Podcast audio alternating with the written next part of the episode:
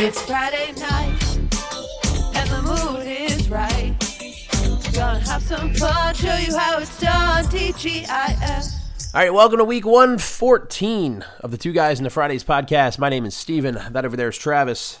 Hey, hey, hey. Hey, hey, hey, hey. And uh, we're a TGIF podcast. We watch all the shows that aired on TGIF exactly 30 years later. And uh, a few things to get out of the way first. Thanks to uh, Wasmo for the theme song this week. Thanks, Wasmo. And apparently, Wa- Wasmo's in a band as well named Wasmo. So it's not only his name, I guess, but also his band's name. Well, well, the more Wasmos, the better. So go check out the band Wasmo, too. Wasmo. Uh, make sure you're following us on all social media at TGIFcast. You can um, follow us on YouTube and uh, subscribe. Just search Two Guys into Fridays. And also, we've got an email address if you need to send us anything and you don't feel like doing it over Facebook, Instagram, or Twitter. You can always email us to TGIFcast at gmail.com. All the stuff. Uh, before we get into the episodes this week, let's look back at what was going on in the world 30 years ago. Now, these are episodes that would have aired when, Travis? So these would have aired uh, November 22nd, 1991. Okay. And uh, back that week, November 17th, 1991, the uh, first ever nationally broadcast condom ad aired on TV. That's that's cool. So there had been previous that had only aired in California, apparently, but this is the first one that ever Okay. aired nationwide. Um, it was on Fox, and it was during a show called Howard's Head, which I've never heard of. Definitely heard of it. I remember Yeah? it. Yep. What What do you know about it? Uh, it was okay. So now I'm gonna say this and get it all wrong. Here's what I think I remember of it. It was it was like a show where a guy had like I don't want to say A I head, probably? personalities, but it was kind of like you could see the inside of his head and the people almost like if I remember it correctly. And now see now I'm questioning myself and I feel like I'm gonna be an idiot. It was almost like a live action version of um, what was that Pixar movie? Uh, Oh, the uh, yeah, yeah. with yeah. all the emotions. oh, that one. Yeah, you know what I'm talking about, right? Yeah, like Inside or something. Inside Out. Yeah, yeah, yeah. Hold on, but I bet you I'm wrong. I bet you I'm. But I think that's a totally different wrong one. now about what it. Hold on. Uh, There's a guy named Howard Head as well. yeah, yeah, Wrong. yeah. I'm right. I, I'm right. So Yeah? yeah. that's what it is. There's, it's yeah, it's a, it's you basically see like the live action workings of his Is it Howard's Head or it is Howard's Head, right? Or Howard's is it. Herman's Head? Herman's head. Herman's head. Herman's Herman's, Head. head. All right. Well, yeah, it aired during that, and then uh, it was 15 seconds Trojan ad. They continue to air to this day. Most of the Trojans in America are made right down the street. Where at? Uh, Petersburg, Colonial Heights, somewhere down there. How about that? Yep. Um, I'm just looking at this Herman's Head guy. He, uh, yeah, he's a guy. Um, so for three seasons, like three full seasons. Hank Azaria was in it, Yep. and uh, some Yep. other people. William Leslie. Ragsdale. Bobcat Goldwheat, Gold, Goldweight. Was he? That's cool. Yeah. I like Bobcat. Uh, what about movies and music? What was number one this week?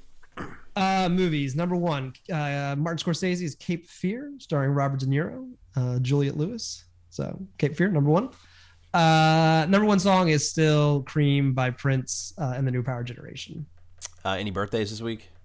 No birthdays, but I gotta, you know, I realized I think uh, so. Angela Watson had her birthday November twelfth, which was technically two weeks ago, and it made me realize that I don't have the step by step people on the calendar, so I need to, I need to go and update the calendar because they'll be they'll be around for a That wasn't two weeks ago, was it? November 12th? Two, two, like, like it wasn't this episode. It wouldn't have been this week. It would have been if we Last were to say happy right? birthday to last week's episode. Okay. Yeah. Uh, yeah. Happy birthday. Um, Happy birthday, Angela. Belated. All right, so let's get into the episodes. We start off with Family Matters. This is season three, episode 10. The name of the episode is The Love God, and it does start off at Rachel's place. Uh, you, you mentioned Rachel's not getting enough action, and now she's getting all the action, it seems like. I know. I know. They're they're trying to squeeze in as much as they can. It's great. So it's just a little quick clip. It's just like a boom in the kitchen, like kind of like an explosion almost. There's Mm-hmm. a bunch of smoke. Steve Urkel comes out with a fire extinguisher. And then uh, he's like, good news. The new special is uh, Louisiana blackened pizza. And then that's the whole clip. Yeah, this is a, a kind of a more unique opening given our in in the recent seasons because this is kind of typically what we used to see, and now it we never see these kind of short. Literally, this was probably what thirty seconds. Yeah, but it does kind of put us in the setting for where most of this episode is going to take place. It seems like so. It kind That's of true. it kind of plays that role a little bit. But anyways, after the theme song, we come back. Um, we've got Lieutenant Murtaugh. He's uh, in the Winslow's living room and he's calling up for Carl. Who eventually comes down, but he's like, "Don't make fun of me." Who is in a dress? He's got a dress on, a purse, a wig. Yeah, it's Carl in drag, pretty much. It is a hundred percent. It is Carl dressed as a woman. So um, he's like, yeah, I'm not gonna laugh, and he's like trying to hold it in the best he can, but um, Of course, of course, Lieutenant's gonna make fun of him the whole time. he does laugh, and uh, Carl's like, "That's it, I'm unvolunteering from this whole thing." We find out what's going on is they are trying to get Carl to pretend that he's a woman, so hopefully a mugger will mug him, so then they can catch the person who mugged the wife of the police chief. Yeah, exactly. He's basically going undercover as a as a as a decoy. Not as a decoy. What, what about bait? He's bait. That's what I'm looking for. And I guess what they're thinking is if they do this, they catch this guy, then maybe the police chief will like give him a raise or give him a promotion or something like that. I guess, but I mean, generally, it's probably good to just catch To do catch cop muggers. work. Yeah. Yeah, True. I don't know if this is the most effective way to do it, but I'm also not a cop, so what do I know? So now we go back to uh, Rachel's place, and it shows first uh, Rachel and Laura, and they're talking about this uh, this customer, and I think Laura's trying to give Rachel a little encouragement to go over and talk to him because they both think he's cute, right? Yeah, well, yes. I and what and the way that this kind of plays out is that, that Laura goes over to Rachel and says, "Hey, have you seen the the customer at table whatever five? And Rachel says, "Oh, you mean the the handsome man with a gold watch and no wedding ring, who's tall and and." And she's like, "No, I, I don't know what you're talking about." So sh- let's see. She goes over there, I think, right? And like starts talking to him and he actually invites her to join him for dinner and she does. She sits down, she eats with him. Yeah, and he, he starts flirting pretty hard because he basically asks Laura, he's like, "Hey, I, I want to talk to your manager." And then when the manager comes over, Rachel, he says, um, "You know, the one thing missing right now is I don't have anyone to talk to." And so she joins him, and they they start they start. You have Whoa, something what is that? I want. What just happened? Oh There are no. things out there you can't imagine. An IMDb trailer just started playing for some movie. I have no idea what it was. I'll decide later if I'm going to leave that in or not. All right. So um, then we enter uh, a new character to the show, right? Yes. Is it Correct. Vonda or Wanda? Vonda with a V. Okay, that's what I thought. Vonda Mahoney comes in, and she's um I don't know, just a young high school student who all the guys seem to think she's hot in the uh, in the restaurant. Yeah, yeah. She's she's a hot high school girl. And uh, Eddie and Waldo, of course, are checking her out. And Eddie's like, you know what? I'm gonna try to put the moves on her. I don't know if you knew this, Waldo, but the rumor is that she's pretty easy and she likes to move pretty quick. Yeah, and Vonda is played by Danielle Nicolet, who I, I don't I don't really know who she is before looking her up, but she's she's a fairly successful actress at this point. She's on the Flash TV show Oh. as a as a regular character, uh, and a number of other things. I mean, there's a ton of stuff that she's she's has starring roles in. So does a lot of voice work as well. She was Captain Marvel in in the the Lego Avengers. Oh So- wow. Some pretty cool stuff. Yeah, so Eddie goes over to her. She's kind of sitting in a bar at the um at the bar and uh Eddie's like uh I, I don't remember what he says, but he tries to say some like lines to her and she's like, No, go away pretty much. Yeah, I mean, he doesn't say a whole lot. He just kind of says tries to introduce himself to her. And uh, we find out the reason why she's kind of acting the way she is is because she got a bad grade on her algebra test. She's got to raise her grade, and she doesn't want anything to do with anyone else. That's her main focus right now is getting a good grade in algebra. So she's got a good head on her shoulders. Yeah. She, she's prioritizing. That's important. That's good. So uh, Eddie's like, well, you know what? I'm friends with the smartest guy in the school. He tutored me and helped me with algebra. I bet you I, or he, I don't even, he says, I can get him to help you out with school. And then she goes back to the ways that we think she's going to be. Well, at least Eddie does. And she's like, well, if you, uh, if you can get him to help me out, I will be very, very grateful to you. Yeah, And she's, starts like rubbing his arm im- and stuff. yeah, she's definitely implying things will happen if they uh, if if she's able to get, or he is able to help her out. So, Yeah. So Eddie quickly runs, finds Steve Urkel. Um, takes a minute for Steve to agree, but eventually they agree that uh, if he helps her, then Eddie and him can be best friends, which seems like the agreement they always have. But even in public this time. oh yeah. Yeah. So yeah, Steve's gonna help. Um, they're gonna be best buddies. They show Rachel flirting with this guy at the table again, and then we go back to uh, the Winslow house, right? Well, the other thing that happens here too is that Rachel has to get back to work, and and as she's leaving, Greg Greg is the guy's name. Greg says, you know, I, you know, I wasn't done flirting with you yet, and that's she's like, that's fine, I wasn't either. Here's my phone number. So they hit it off. They're gonna start dating. Oh yeah, it was some dumb line like, uh, "Oh, is that my bill?" And she's like, "No, dinner's on me. That's my phone number." Whatever, it worked. It did work, but I don't think she needed to give him free food. I think it, it was gonna work either way. You, she was being nice. I mean, how much is a burger and fries at Rachel's place? How much is that? Back then, six ninety five. at the most, at the most. All right, so back at the Winslow house, um, Carl's still dressed like a woman. Harriet's in the kitchen with him. They're kind of talking, and uh, Carl's wondering why no one has tried to mug him. And Harriet's like, well, maybe it's because you're not a very good woman. And they have like a pretty long scene here where she's giving him lessons on how to act and look more like a woman, specifically on like how to walk like a woman. Yeah, but she also says very, very appropriately, like your mustache probably doesn't Oh, help yeah. the fact that you're dressed like a woman. I mean, wait, which, what, what? If you haven't seen the episode recently, what you have to understand is that Carl is dressed like a woman to the extent that like a guy dresses like a woman for Halloween, not like a, you know, not like somebody who is trying to actually look like a woman dresses like a woman. Like he's got a wig and he's got a dress on, but he's got a mustache. He's just kind of like, you know, stomping around like a dude. He's not trying to be a woman. He is Yeah, just got a but at a- the same time, on. so Carl, in Carl's defense, when she says this to him about the mustache, he's like, "Have you seen the police chief's wife? She's got a bigger mustache than. I do." So That is- that maybe, maybe that's why He he, kept it on there. That's All correct. You're, All you're right. So um, then we've got uh, Steve and Laura. They come in. Uh, Steve didn't know that Carl was dressing up like a woman, so he sees like the back of Carl making out with uh, Harriet at this point. He freaks out. He eventually reveals himself, but uh, I don't know. Just a kind of funny scene of like the It was shot kinda- on Steve funny. Urkel. Yeah, yeah, yeah. It was funny.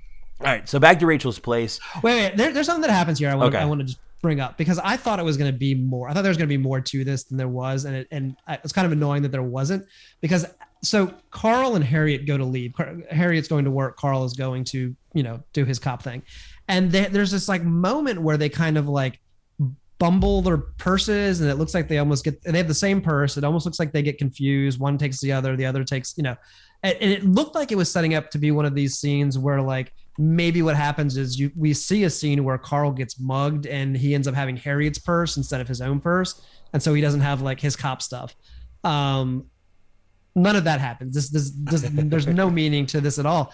Except it just seemed really annoying that they, they spent like uh, you know a 10 to 15 an appreciable amount of time with this whole like purse switch and it's like do something with that or or or, or don't do it you know what i mean like Yeah, yeah. pick go one way or the other So then we go to Rachel's place. there's a deleted scene somewhere I There's got to be, yeah, on the Yeah. DVD or something. So yeah Vonda runs in and she's all excited. She passed the test. She's very thankful, and uh, she tries to uh, offer herself to Steve Urkel. She's like, "All right, this is what I do. Now it's your turn to get what I, I owe do." you, Steve. Yeah, let me let me give you let me pay you the way I know how. Yeah, and he's like, "Oh no!" Like, uh, trying to back up, like, because he loves Laura. That's that's that's his goal in life, and uh, she actually ends up like kissing him right there, and then he faints on the floor. You go to a commercial break, and it's like her waking him back up after being after fainting on the ground.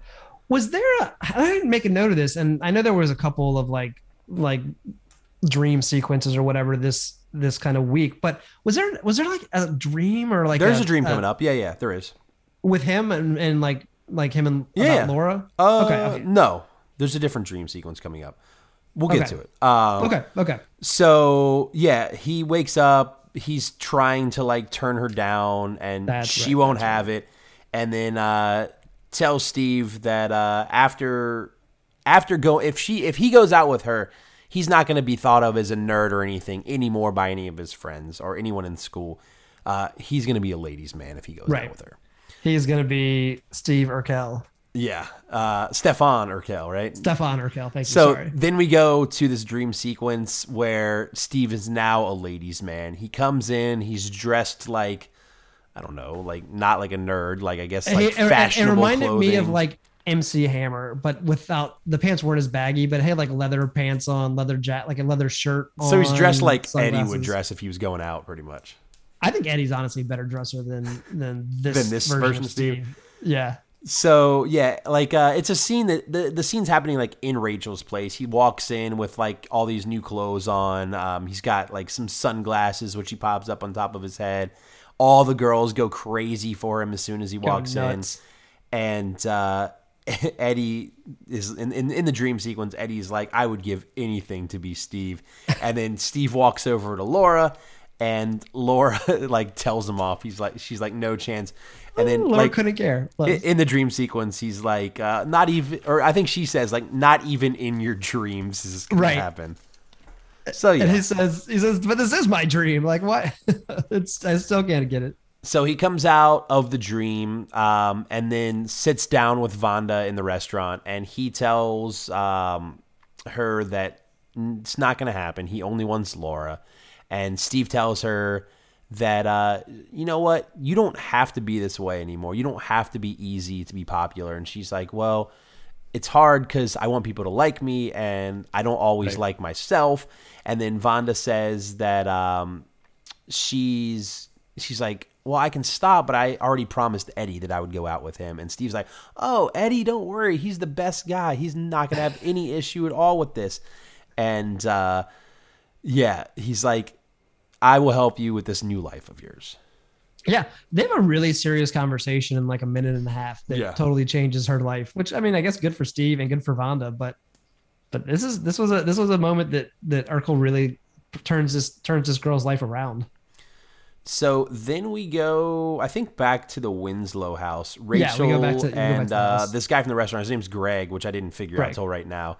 Yeah. Um, they get back from this date. They went to watch hockey, I think, and Yep. uh, Yep. they're kind of like talking about the game. And uh, so he's like, "Oh, your family's so great. Like everyone's perfect, Down and to earth, everything." got a good head on their shoulders. And then Carl walks in, still dressed up as a in. woman, Carl, Carl Carl runs in the house. because uh, he's excited because He he finally got mugged, and that's Yep. all he was hoping. So he's uh, excited to tell Harriet, and uh, because she's going to be so proud that he got mugged, that all of her new moves worked, and uh, I think he goes off. Rachel and Greg have a good night kiss on the couch. And she tells him to call her tomorrow. And Greg, um, he he leans in a little bit more too. Like Oh, he, they right. have their kiss, and he kind of leans in a little bit more, and she backs up and just kind of I don't want to say pushes him away, but it's clear that she is not not in the same place that he is at this moment. Yeah, and then we get like a kind of I don't know I don't want to say weird scene, but it's supposed to be like an emotional scene where Greg asks her uh, why is she always backing away from him, and why are you still wearing your wedding ring? Well, it's a little more. It's a little more to it than that. I mean, he. So it's clear that he wants more out of the relationship. She's not ready, and he, as he's leaving, like you said, he says, "You know, are, are you ready for a relationship? Do you want to be here?" And and Rachel's like, "Yeah, yeah, I do. I am. I'm ready." And he's like, "Then why are you still wearing your wedding ring?" And, and my assumption is that this is maybe going to set up some future kind of not. I don't know if it's going to be with Greg, but some future discussions around Rachel and like like her moving on from her husband's death and and really getting back out there to to have a serious relationship again. Yeah, and then this scene ends with her actually taking off the ring and then just kind of like staring off to the side of the frame. Yeah, well, it's kind of like an emotional thing. Like she's she she realizes that she is. I, I think she's kind of like processing the fact that this guy just called her out for still wearing her wedding ring, even though sure you know she's trying to says she's ready to date again and and kind of trying to figure out what that means. All right, so uh, a couple more scenes in the episode. We go to uh, Eddie and Vonda. They're at Rachel's place. They just got there. He's like all excited. He went to go pick her up. He's like telling everyone like her parents aren't at home and they're gonna go back to their to her house. And then Vonda tells Eddie what her and Steve uh, had a conversation about, and that she feels that she doesn't have to be easy anymore, which kind of throws uh, Eddie off because that's all he was really hoping for. And not only that, but she's like, I'm not even going to kiss on the first date anymore. Yeah. So um, then I wrote Carl comes in. Does he go into Rachel's place? He does. He does. Yeah. And uh, He's excited because I guess he got like a little bonus from work. Is that We got an accommodation. It's like like a special recognition Okay. for, for catching this mugger. And uh, Murtaugh's all mad because uh, he didn't get it. And then Murtaugh comes in and uh, he is now in a dress trying to do the same thing so he can get the accommodations that he got. But they already caught. I, I don't know. It's funny because the whole intent was to catch this mugger that mugged the mayor, or not the mayor, the chief's wife. So I don't know if that was the same mugger they caught, but I feel like I feel like at this point, Lieutenant is is barking up the wrong tree. Oh, because he's just going to catch some random mugger and the police, Some random- police chief's not going to care that much. It's like good good job doing your job, Lieutenant. Yep. So that's it. It wraps up right there. That's the end of uh, that episode of Family Yep. Matters. All right. So next up, uh, this is your 8:30 slot. It's step by step, season one, episode 10. The name of the ex- the name of the episode is uh, Mixed Messages. Is what it's called. And uh, it starts off. We've got Frank. Um, he's worried that uh, he's not going to get this job for uh, the Kramers. There's like a new apartment building or something like that. Well, it's a it's an existing building that he's going to be doing the renovation for. So he's Carol and all the families like in the kitchen, and he comes running in, and he's like, I, I don't know, I had this meeting, I'm waiting for this phone call from from Mr. Kramer about this renovation job.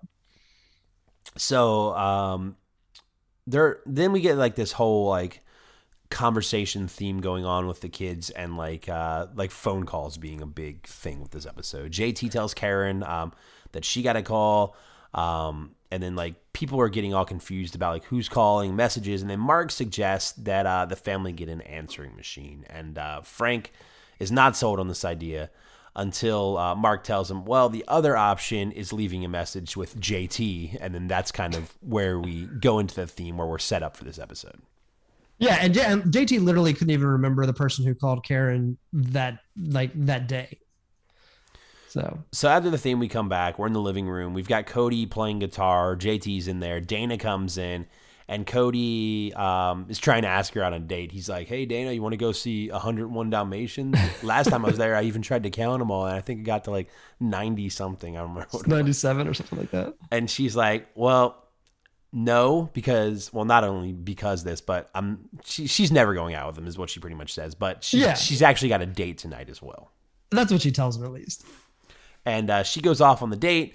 Um, JT tells Cody that the problem is he's not really her type. She likes these like guys that are like more nerdy and have jobs, and um, he Well, he, yeah, he basically says that, that Dana likes more white collar guys, and that that that Cody's a blue collar guy. He's a he's a working man, and and that's not her style.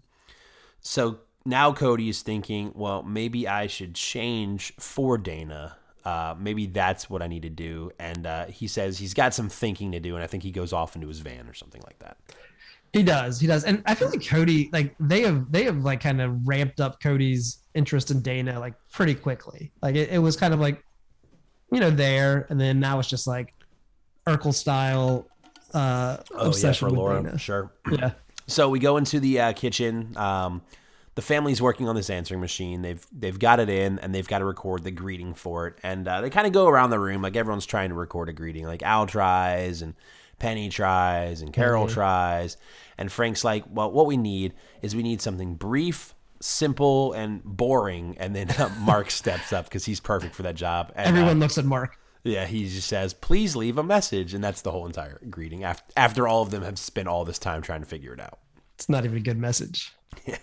So uh, we go to Karen a little later in the kitchen. She's asking Carol for her messages for the day.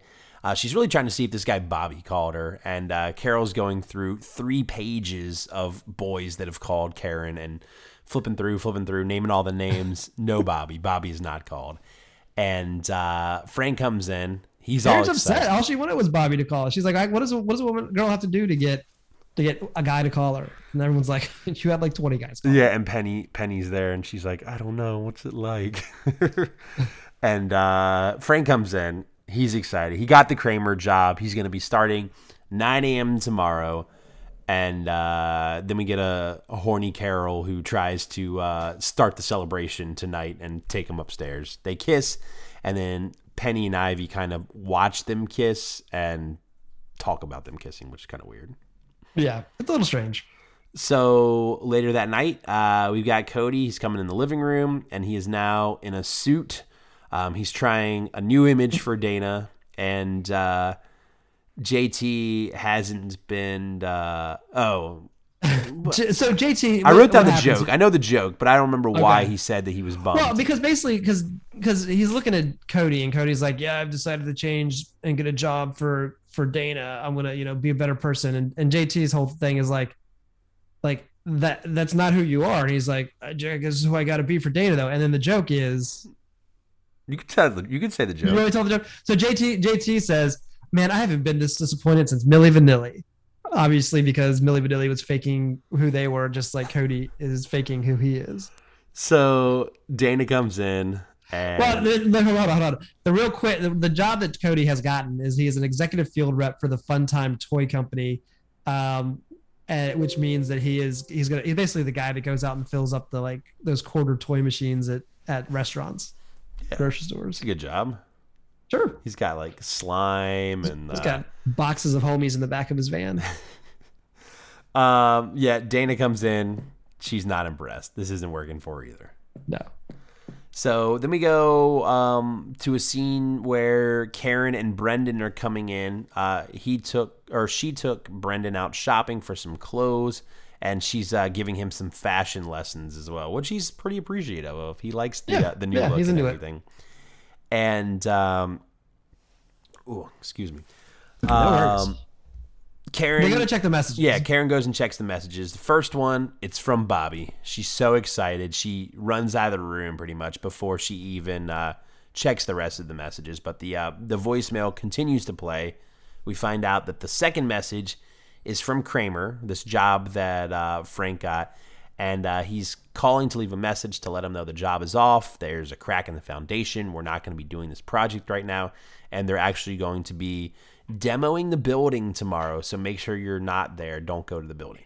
yeah. Don't show up. And then the voice, uh, the answering machine beeps and says all messages will now delete, and then uh, we have no trace of this message now. Yeah, yeah, and that's the takeaway is that that Karen didn't write it down. Karen barely even heard it. No one has any record of it, so it is it is now lost in the in the ether.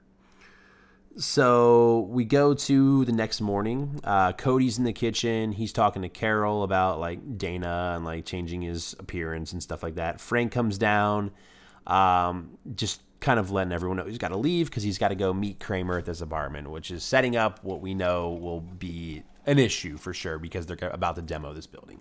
Right, right, exactly. Um, so then we go to the apartment. Um, Frank is there. He's got his blueprints. He's looking for Kramer. He sets his blueprints down on like a sawhorse or something. And then this demolition of this building begins while Frank is inside of the building. There's a giant wrecking ball that smashes through the wall a couple times, ends up almost hitting him. And then as he comes back into the scene, he's now riding on this wrecking ball through the building, like Miley Cyrus would be. I tell you, very much like Miley Cyrus. That's what I thought too. But they spend a lot of money on. I feel like on these construction scenes for Frank, because you know the one that they had before with him and JT, where With they the had house the, falling the frame of the house and Yeah. it fell. Yeah, like they really put some effort into these kind of um, outside of the house construction. Yeah, scenes I that- appreciate it though. They usually are I- pretty, yeah, oh, pretty yeah, yeah, yeah. memorable when they do happen. for sure. Absolutely. So back to the house. Um, Carol's cutting Brendan's hair in the kitchen. Cody comes Can I ask a question here, real quick? Yeah. Why is she cutting his hair in the kitchen? And she has an hair entire salon? hair salon right there through the door that she could just take him in, throw him in a in a chair. That's got you know she's got all the all the cleanup Maybe stuff maybe there. we won't see this hair salon anymore. I mean, I think as long as Penny and Ivy are around, the hair salon will be there. Um, but it, it makes this makes no sense. Why When's the last time we actually saw the interior of the salon? Has it been a few? Uh, episodes? like two episodes ago, I think, or was it two when JT? Maybe three when JT was, was trying to get the job and he ended up, um, you know, washing hair at the hair salon. Because I remember, like, when we first saw the hair salon, like episode one or two or something, we were like, we don't even remember this being part I of the show. Like, maybe I had- I had I'm, no I'm, I'm guessing eventually they kind of write that location out, like, just make people forget it that it, it was even there. I think yeah, my assumption is you're right, but I mean, regardless, it's definitely still there now. And I don't know, I don't know why she's cutting her child's hair in the kitchen when she has a hair salon attached to that kitchen. Like, just take him in there. Does Cody ever get a room in the house? Like, I don't know. do they turn the salon so. into Cody's room? No. I, I know, I, I don't think I have a, I think I have a guess on what happens to it based on like some things I saw, but Okay. I don't want to say it. All right, that's fine. I don't want to say it. Um, so yeah, cutting hair in the kitchen. Cody comes home. He got fired from his job because he was only putting the good toys in because he didn't want any kids uh, being disappointed when they I respect spent that. their last quarter and got a sticker instead of slime or whatever they wanted.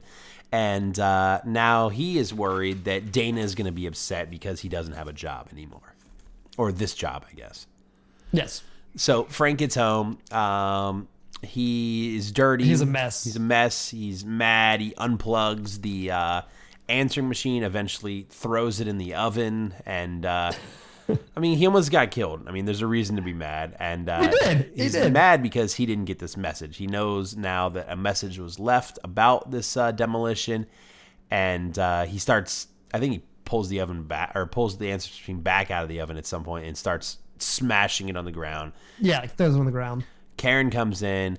Um, he asks her about the messages, and she's like, "Well, I got a message from Bobby, and I heard some other message, some like Kramer guy or something, but I was already on the way out." And uh, Carol's in there now, and ends up grounding her for a month with I think I think it's grounded for a month with no telephone for a week. Well, right. And then what happens here? So Carol's like, "You're grounded for a month," and Karen's like, "Okay." And then she's like, "And no phone for a week." And that's when Karen's like, "But what am I gonna do? I don't. I need my phone." Yeah, that's the part she's really upset about. So uh, we go then later in the kitchen. Um, Dana's doing homework. Uh, Cody, we find out, hasn't come out of his van for two days. He's so disappointed about all this stuff. And Carol tells Dana it's because of her. And uh, Dana is like, all right, I'll go talk to him. So she goes out to his van. This is the first time we've at least seen the interior. I don't know if we've seen the So. I think there's been a scene where we've seen him like outside of the van with the Uh-huh. door open, but this is the first time. Yeah, we're getting a shot like inside the van. He's got like an Albert Einstein poster, which she's like, "Oh, is he one of your heroes?" And he's like, "Oh, I didn't even know who he was," or something like that. What did it, he like? There was something about him that he liked, and I can't remember what it was. Was it But his hair or? I, I think it was like his hair, his mustache, or something like that. And uh, yeah, I mean, they're having a conversation about um, her kind of like apologizing that he lost, or not apologizing, but saying that she's sorry that he lost his job. And uh, he's like, "Oh, I'm gonna go get a new job." And Dana's like, "Well, I mean." You already are like the best demolition guy that there is. I mean, Frank speaks so highly of you. Like, you don't Right. have to change because nothing you can do will change how I feel about you anyway. So there's no point, really.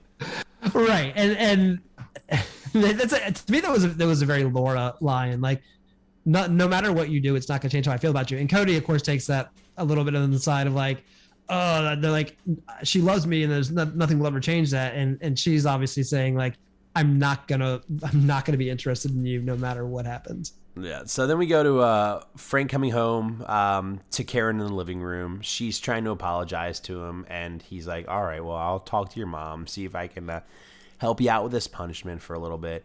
And uh, she's like, "Well, I really deserve it. Like, I mean, it, it's my fault that you almost got killed." And then the phone rings, and Frank answers it, and she's like. Trying to just be part of this conversation because she misses the uh, the phone so much she was uh she was like petting the phone like stroking the phone when Frank walked in like staring at it longingly Um, and then I don't know if this is another scene or the same scene, but Frank talking to Carol. Um, It seems like he kind of goes into the kitchen after getting off of that phone call Okay. to talk to Carol. Yeah, um, it might even be. I don't know. It almost seems like it was maybe days later, but I don't know. I, I feel like it. I feel like the it, it- they don't do a good job here. I'll, I'll give you that. They, they really don't do a good job of like giving us the kind of time frame here. I got the impression though that it was supposed to be immediate. Like he's on the call, has the call, goes and talks to Karen. Yeah. So um, Frank tells Carol that the demolition's done, and uh, the Kramers are hiring him to do this job. He's going to be building all these new apartments, and uh, he's excited. And then Carol shows Frank uh, that he- she's also set up this uh, new message board system for whenever anyone calls. And I like how Karen's column was already already full on the on the message board. Yeah. So um, she's like, well, this thing uh, has its advantages. Like, if someone calls, you don't have to answer it. And then, like, the phone rings, and I think it's Penny or something trying to get a hold of Carol. And then we've got Horny Carol once again um, kissing uh, Frank, not answering the phone while her sister's calling her. and then the two of them run upstairs, and that's the end of the episode. That's the end of the episode. That's it.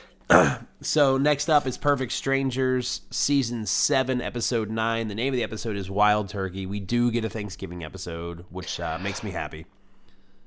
Yeah. Okay. I was gonna say. Yeah. Yeah. Yes. You're correct. This is a this is a Thanksgiving episode.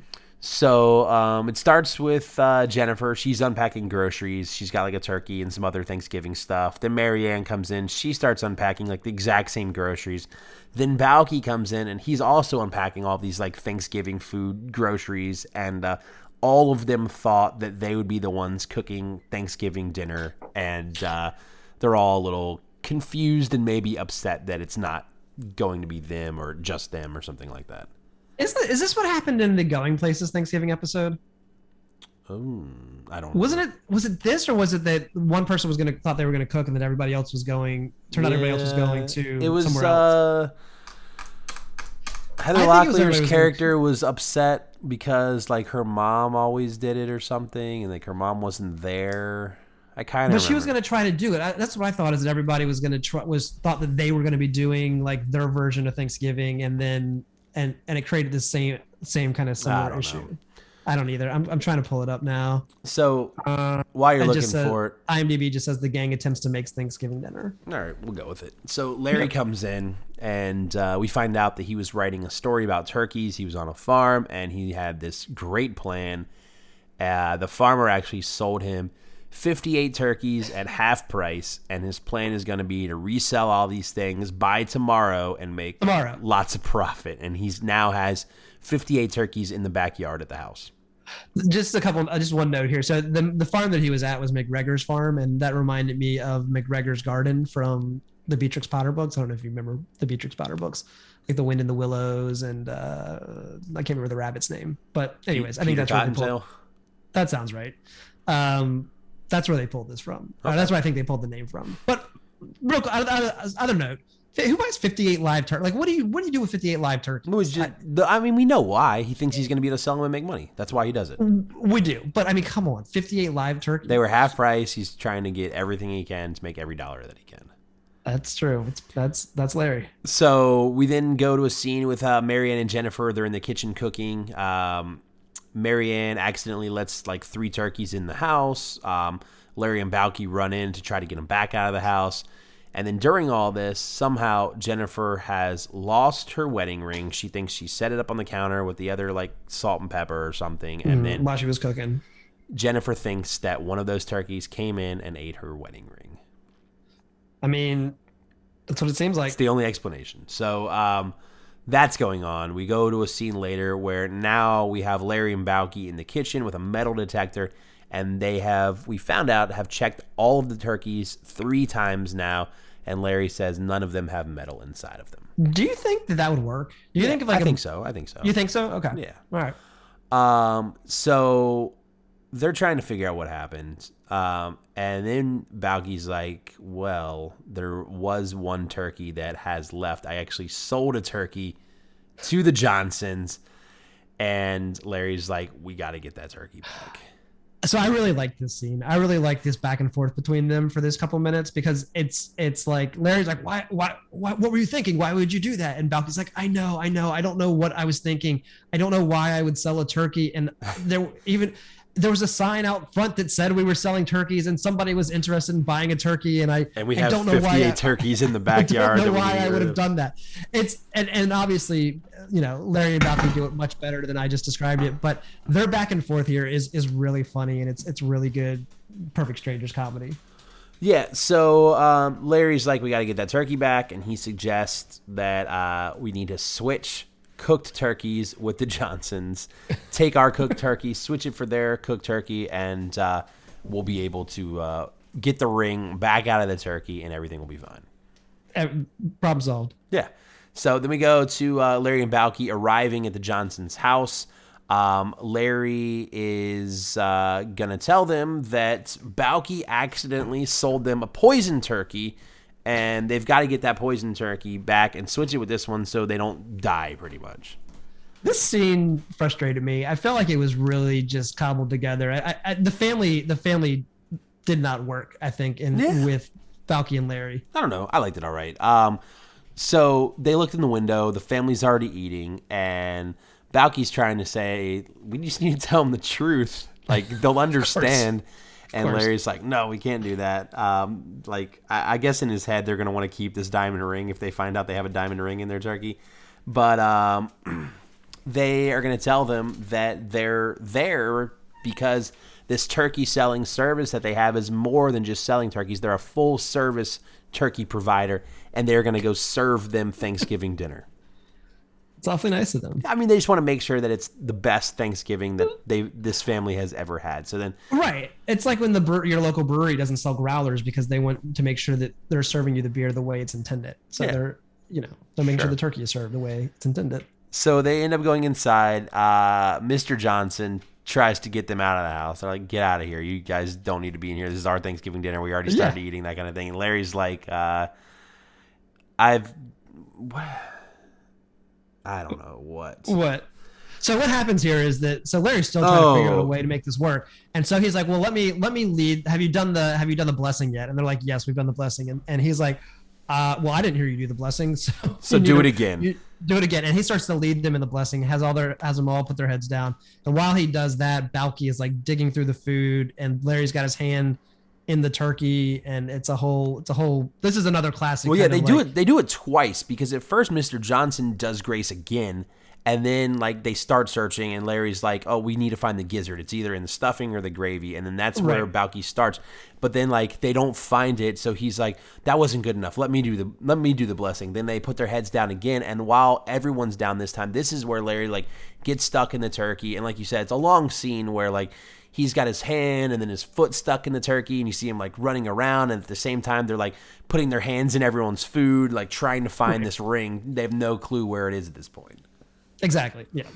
so um eventually they uh, larry gets out of the turkey um, and then uh, the grandpa at the table he ends up coughing they think he's choking on the ring and they try to save him and then the family eventually finally kicks uh, larry and balki out of their thanksgiving dinner Yeah, like they're they're at this point they're like get get out of the house, get out, go.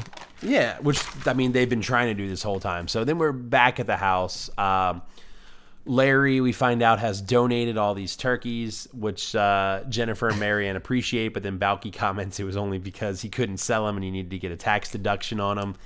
And uh, they're sitting down, getting ready to eat their Thanksgiving dinner, and they're all saying things that they're thankful for. And Jennifer's like, I'm thankful that I have a forgiving husband who doesn't get mad when I realize that I actually had just left the ring in the jewelry box the whole time. Jennifer is way nicer here than she has to be because of all the people in this entire show, this this this friend group that has done things that pe- people uh, like they they need to apologize for. It is Larry. Larry, uh, I think, is still owing apologies for things that he has done. In this episode? No, just, Just, in, life. general. Okay, In- sure, sure, sure. In life, like every other episode, pretty much. every episode, yeah, except for this one. Well, except I don't know. Even buying fifty-eight turkeys is something that you need to kind of like. Yeah, and she did say it was their money now, right? So. Yeah. Right. Um, so they all kind of say some nice things. Larry also says that he's thankful that he's uh, out of the turkey business and uh, that he has, but he also mentions that he wish he had a little more time because uh, he would have been able to do it if he had more time sell all these turkeys. And Balki's thankful that um, that the Johnsons didn't call the police on him, and he's also happy that this is like the first Thanksgiving meal as an American citizen. And uh, he then lifts up the uh, cover of the food, not to reveal a turkey, but instead to reveal TV dinners for the entire group, which he hands out, and then that's their Thanksgiving dinner. And that's how the episode wraps up. Which I don't understand. They had three like frozen turkeys in the house. They you know how long it takes to make a turkey, Travis? I do. I do. I, I absolutely. At this do. point, But there's no way. the women could have made the turkeys, and while while Just to and Balki were defrost the turkeys, it takes like they know that though. night. The th- the three turkeys that were bought are, I'm sure, were not actually like still frozen, but there's no way that they bought three turkey. Like each of them bought a turkey, not knowing that it was going to take longer to, to defrost than than it would have. Like they had three turkeys ready to go, and somehow they're still eating TV dinners. Doesn't make any Uh. I don't know. I don't know. I mean, the one we know they cooked one turkey and he threw it in the bush.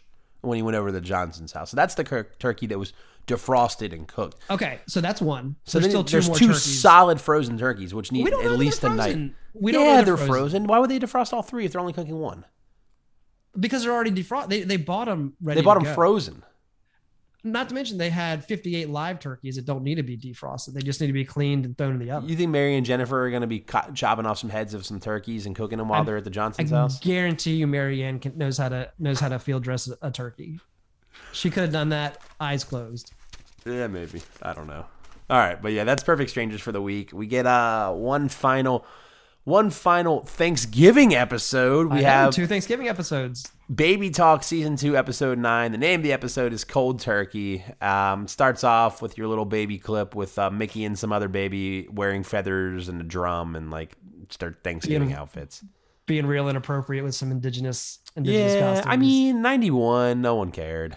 back in 91 this would have been no one would have blinked at it.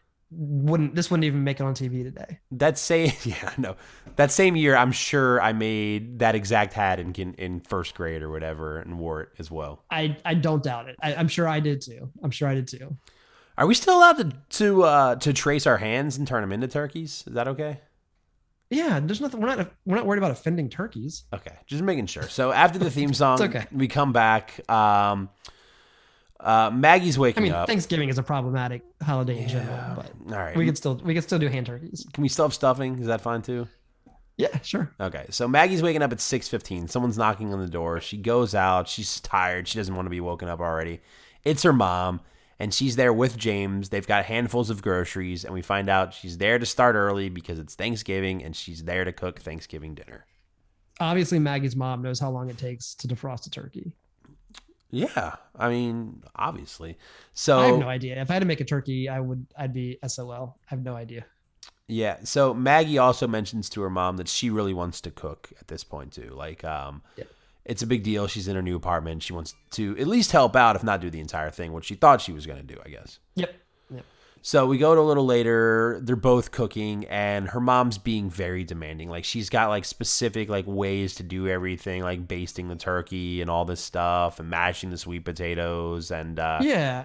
And I think the key thing here too is not only is she being demanding, but Maggie is trying to do what she is, a, is like capable of doing to participate, and her mom keeps kind of like smacking her down and telling her, "No, we're gonna do it this way, or I'm gonna do it this way, or we're not doing that." You know that kind of thing. Yeah, so Maggie's getting a little uh, tired of her mom at this point. The door, um, I think James probably knocks on it, comes in, and uh, find out he's there just to taste the food, and uh, also to pick up Mickey because they're gonna go uh, or take Mickey to the couch because they're gonna watch some football because that's what he does during Thanksgiving.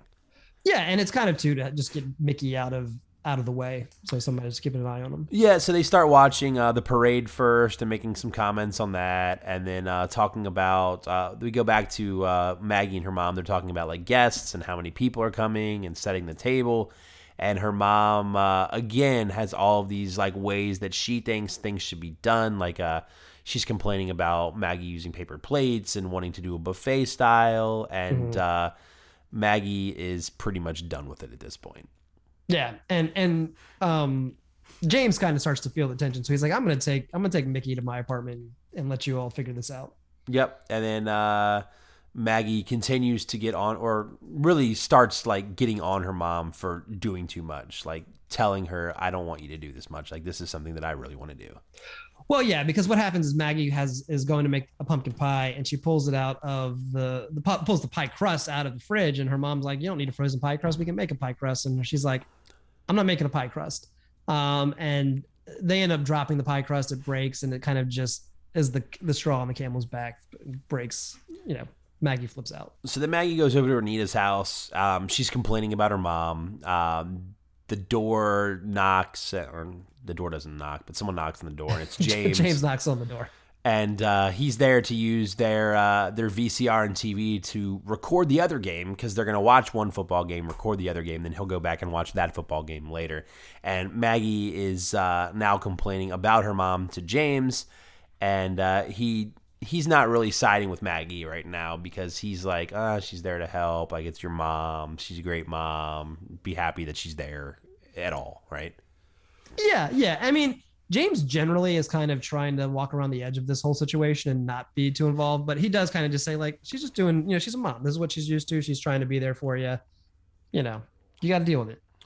So then we go to a scene where James and Mickey are arriving at. I do. Warren- I do want to say real quick. Tony is Yeah. wearing a pretty good Public Enemy shirt in this scene, or this, the previous scene when they were in Anita's apartment. And I But Anita makes him change out of it, right? Well, only only because she wants him to be more dressed up for Thanksgiving, not because she has a problem, or at least she doesn't say that she has Enemy. a problem with the Public Enemy shirt. But it's a pretty sweet Public Enemy shirt. Um. So then we go to uh, Warren's apartment. This is James. Is this the same guy that was watching no, it's wrestling? James' apartment. So it's James. Yes, it is. It's James' apartment. Warren is there watching the watching football with with James and Mickey. oh, okay. So yeah, they're they're Oh, all yeah, it, it is. It's his it's his attorney buddy who was uh, watching wrestling. I think it was last week. so they're all gonna watch football there. We go to back to uh, Maggie's. Maggie um, tells her mom that she's doing too much. She wants it to be her Thanksgiving. Maggie's mom says she understands, and then Maggie goes over to like look at the turkey or something. And while her back is turned to the door, Maggie's mom sneaks out and just completely leaves without saying anything. Real dramatic. Um, and now we skip ahead to uh, everyone now at Maggie's house. All the guests are there for Thanksgiving. Um, James is actually on the phone with his mom, and uh, Maggie is trying to call her mom again after this, and uh, her mom's not answering. Like she's ignoring her calls, is what she thinks. Right. And so and we get to hear Maggie's mom's answering machine. And so I I'm convinced that somewhere in the in the TGIF writers room, prop room, people were like, we got to these answering machine things are, are they're huge. They're really becoming popular. We got to start using them in episodes. Because we've had two episodes this week where the answer machine has been a part of of the storyline. Yeah, no, you're right. Um, Maggie goes to like change Mickey. Um, knock at the door. It's Barbara this time. James is trying to like set Warren up with Barbara, who Right. uh, doesn't seem like it's working out very well. Like they sit on the couch together and uh, try to have this conversation, but it's like the worst conversation ever. Like she's asking him questions, and he's just like, "Yeah, fine, okay." But she's also eh, on, on both sides. Neither of them are good. Yeah, yeah, Yeah. for sure. And Barbara, we have seen. Barbara was actually at the birthday party that I think Warren was at too, right? Didn't Warren go Maybe, to yeah. Maggie's birthday party? They might have both been there. And Barbara was definitely there. I can't remember what Warren, how we saw Warren, but So then we go into the bedroom, to Mickey's bedroom. Maggie is like talking to Mickey, saying, um, Don't worry, Mickey. I'm not going to control your life when you get older. And then that's where we go into the next dream sequence of as she's dressing him in the worst outfit ever, it's like an oversized, like child clown outfit. Yeah, and as we go into this dream sequence, we now have uh, Maggie who hasn't aged, but Mickey who now looks like he's in his 20s, but still wearing that same outfit that she just put him in as a kid. Um, I'm convinced they just bought one and had had baby Mickey wear the one that adult Mickey also wore. maybe. Um, so in the future, I guess, in this dream sequence, she's giving Mickey like everything that he wants. Like uh he she's just like over the top. Like anything Mickey wants, she's giving it to him, right? Uh, yep. A- and then he mentions except grandma because she's not there. They haven't talked since the Thanksgiving incident of 1991. yeah, and then uh I think we're out of the dream sequence now. Well, there's a couple things that happen here. So Mickey Mickey unveils this like life-size portrait of Maggie that he had done because of how much he loved or how much, you know, Maggie wants Mickey to love her. this is adult Uh, Mickey in the dream sequence, right? right. And then James comes in and James is wearing like a like a a, a, a full-on tux suit and he's got like gray in his hair and he starts performing his new single that he wrote um that I think is about Maggie, I believe. Yeah. And it, it- basically, the whole idea of this dream sequence is that Maggie Maggie's vision of future Mickey is that Mickey still adores her as his mom, and that she she's going to be there to you know basically be in his life constantly, like she is now as as he is a child. Mickey also owns the Mona Lisa in the future as well. But doesn't care about it because he just, he took that off the wall so that he could put the picture of uh, the portrait of Maggie on to replace it. Yeah. So after the dream sequence, James comes into the room and uh, she uh, Maggie's like, "Can you call my mom for me?" And because maybe maybe she'll answer if you call him. So she's like, she's on auto dial two, and he's like, "Well, who's on auto dial one?" And she's like, doesn't say it, but like James is her number one speed dial on the phone. Which he makes a big deal of, but it makes total sense. It makes total sense that the person she's going to call him the most because he's the super, so he's probably going to be in the apartment fixing stuff. He babysits Mickey all the time, so she needs to get in touch with him a lot. Like it totally makes sense outside of any kind of feelings that he, she might have for him that he would be. Travis, have you he would be you've lived in an apartment before in your life, right? I have, but not like How haven't lived in an often would you say you called maintenance in a year? So it depends. So I've lived in apartments where I've had to call them more often than not, and I've lived in apartments where I've basically never had to call them. So there was, I mean, there was one apartment I lived in where I probably called maintenance every two or three months. But obviously, the apartment that Maggie lives in is a lot. It has a lot of issues because she's calling James all the time to fix like legitimate stuff. Anita's sink never works. She's got to fix that sink like all the time. know. But also, regard okay, so regardless of that, he still babysits Mickey all the time. That's so true. That's true. So I mean, she's calling it. She's calling him probably more than anybody else. And she likes him. She does like him, So uh, I guess. I mean, the writer still won't really give us a good answer on that, but Yeah, it seems like she likes him. We get a little bit at the end. We'll see though. So James and Maggie are now like talking about their parents, and she's like, uh, she tells him that she's really glad that he stayed there, and uh, yeah, I don't know. I didn't write a whole bunch about that conversation, but yeah, all the all the guests are ready to eat though. She says we can't eat yet. I told my mom three o'clock, and we're going to wait till three o'clock. So eventually, we get to like the last minute. There's like a countdown, and before uh, three o'clock, Maggie's mom comes in. She's there for Thanksgiving dinner. She apologizes to Maggie, and all the guests are happy and begin to eat. And she's kind of like, well, "I'm here. You told me to be here at three. You, you said you didn't want me to help, and so I'm. I just did what you told me to do." Yeah. As opposed to being like, "Sorry, I was super dramatic about everything and walked out without saying anything and not answering my phone." One of the guests makes a comment about like there not being any cranberry sauce, and then Maggie's mom reaches into her purse and grabs a uh, jar of cranberry sauce, Yep. and uh, yeah, I mean it looks like it's going to be a, a fine Thanksgiving in Maggie's apartment. Looks perfectly fine. Yep. Um, and then we go to a scene where uh, James is getting Mickey ready for bed. And I, I, I don't know if anything really happens in that scene because then we go back out to James and Maggie in the kitchen.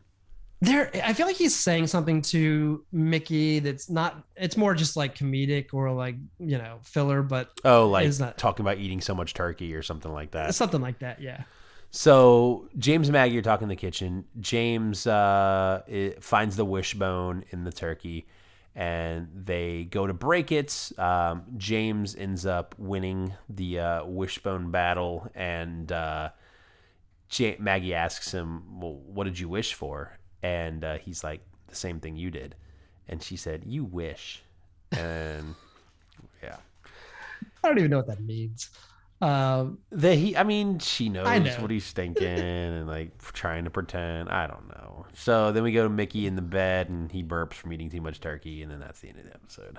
and then there's more inappropriate babies in indigenous Yeah, costumes yeah, more babies with feathers and drum and drums. yeah So yeah, that's it. That's your TGIF for this week. Uh, Yeah. like we do every week, we will rank them on our favorite episodes for the week. Um, I'll go first.